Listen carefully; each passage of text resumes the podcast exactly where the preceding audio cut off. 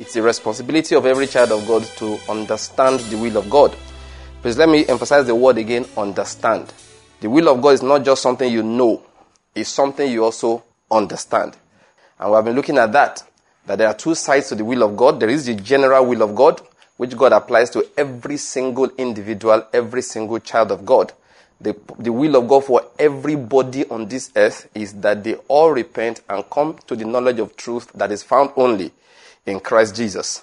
And then the will of God, the general will of God for every Christian, anybody who claims to be a believer in Christ Jesus. Paul said the will of God is sanctification. That's First Thessalonians chapter four in verse three. He said this is the will of God concerning you, your sanctification. And then Paul went ahead to describe what sanctification means. So we said that is a general will.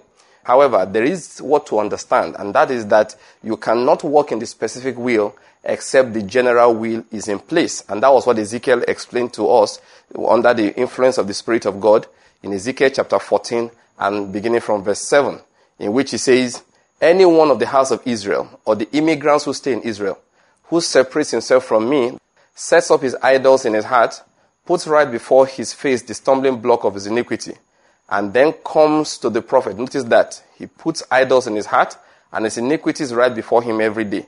Yet he comes to the prophet and says, what is the specific will of God for my life? God say, I will turn around and destroy that individual. And if the prophet is always ministering to such people, it is because he himself, in verse ten, is also about to be destroyed. Now, we have been looking at that. So if you want to know the specific will of God for your life, who do I marry? Which business do I do? What specific thing will, will I be doing as a preacher? And I will be answering the call of God for my life. God says those things will take care of themselves. It's like the word of the Lord Jesus Christ when he says, seek first the kingdom of God and his righteousness. All other things shall be added unto you. In the same manner, we can say, seek first the general will of God, and every other specific will shall manifest itself in your life. So what is sanctification, therefore? I abstain from sexual immorality. I talked about that last time extensively. I do not defraud people. I make sure that my yes is yes and my no is no. Who is the man that wants to walk in the specific will of God? That man is not the person. That woman is not the person who goes around trying to know how to hear the Spirit. Some people will fast and fast until God gives them a vision. Many of those visions are nothing but signs of hypoglycemia in the brain. If your brain does not get enough glucose, you start seeing visions. If you're too tired, you start imagining things. Stories exist of men who were lost in the desert. And of course, you know the way it is. You start seeing water everywhere. It is not because there's real water. It is just because the mirage, which you'll have known if your brain was together, all right, began to look at you, look to you as if they were real. These are signs of dehydration. So sometimes you fast and fast and fast and you start seeing things. Don't trust those visions, my friend. What is going on is that your brain is misfiring. The real people that see real visions, go and check the scriptures well. They don't beg God for those visions. What happens is that God calls them by himself. Many of the people you want to emulate, Moses fasted forty days. Go and check it. God called Moses by himself and took Moses to the top of the mountain. And Moses was before the presence of God for forty days. When Elijah was going to fast for forty days, listen to what happened. The Bible says that he ate two doses of angels' food. And he went in the strength of that to Mount Horeb, forty days journey. These are not people that just wake up in the morning and say, I want to go and fast until I see a vision. When God showed Moses' vision, he wasn't fasting, he was walking.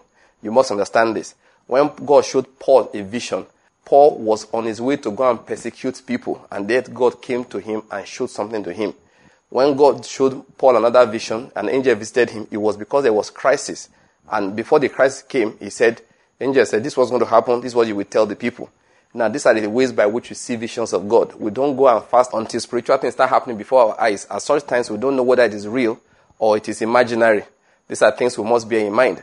So if one wants to see visions, in quotes now, and know the truth concerning the specific will of God for his or her life, the Bible says what you should just do is to make sure that the general will is in place. So what you will do is to ensure that you are not separated from the Lord. Make sure that your fellowship with God is real, that you are not a sinner. Some people, you know, I've seen it before. Um, January first, they sneak into church.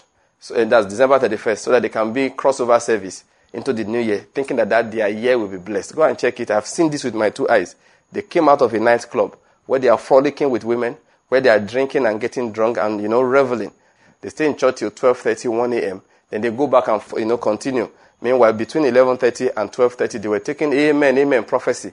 This year it shall be well with you, amen. This year your business shall go forward, amen. Then once it's one o'clock, they sneak back and continue their ways of iniquity. Let me tell you the true word of God. This year it shall not be well with you. This year your sin shall find you out. How do I know? Because the soul that sinneth and continues in his sin, he shall one day perish. I'm not mean, I'm truthful. I'm telling you that there is redemption in Christ Jesus. If you want to hear the direct word of God, please, this is the first word of God. Repent and be converted. That's what I'm talking about. So before you can know the specific will of God, therefore, repentance must be in your heart. You must unite yourself back with God. You must go away from the places of iniquity. You must remove the idols in your heart. I'll talk about that idol later. And then you remove before your eyes the stumbling block of your iniquity. There are places where you always fall into sin. Stop going there. There are people you should stop talking to. They always lead you into immorality. Stop talking to them. You understand? Some people say, hey, I didn't want to do it. I said, but you went there. You see, it was when you went there that your sin began.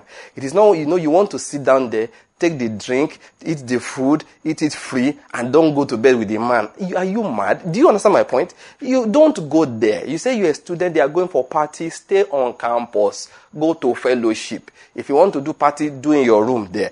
Dance with your friends there. Why are you sneaking out to go to where big men are doing party and telling you that uh, they forced me? Listen, your sin was when you left. I'm talking about you, I'm not talking about them. Each person will give account of his or her life to God.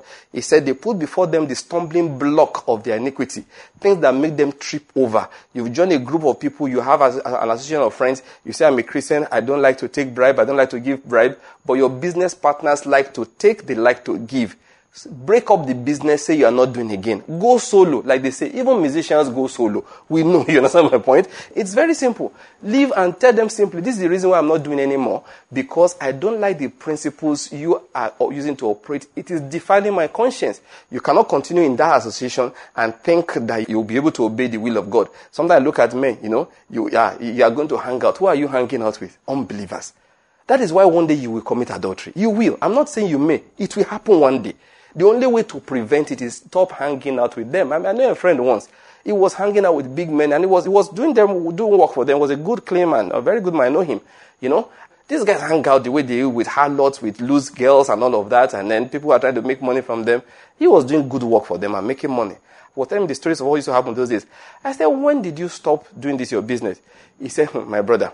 He said, the day I married, I made up my mind. I'm going to have a very good marriage. So I know what makes for good marriage and for bad marriage. He said one day after we had meetings long into the night, I entered my room. It was late, maybe around two a.m. I found a girl inside my room. I left the room locked too. He said that was when I cut the relationship. I stopped moving with them. He said this is how problem starts. Do you follow my point? That was a man who had his head together. Some people will be looking at the money. You see, you must understand. That's what the issue is. Some people will be looking at the money. They say, if I stop now, you know, I will not make the money I used to make. Yes, you will not make the money you used to make. It is called suffering for righteousness' sake. Do you follow my point? Your righteousness must mean something to you. So that's what Ezekiel was saying. You must make sure you do not put before your eyes the stumbling block of your iniquity. A stumbling block is that thing that continuously makes you fall. You, it trips you over. You want to do what is right. It, you know, you end up doing what is wrong. You know, if I get that, they'll make me say things I'm not supposed to say. Don't go there. But I will not see the opportunities I'm supposed to see. Don't worry. God can give you three times that amount of opportunity if his righteousness is what is most important to you. I hope you've gotten my point. You have just listened to a radio message by Pastor Banky. More of these and other messages are available from our website, k w m dot com dot n g.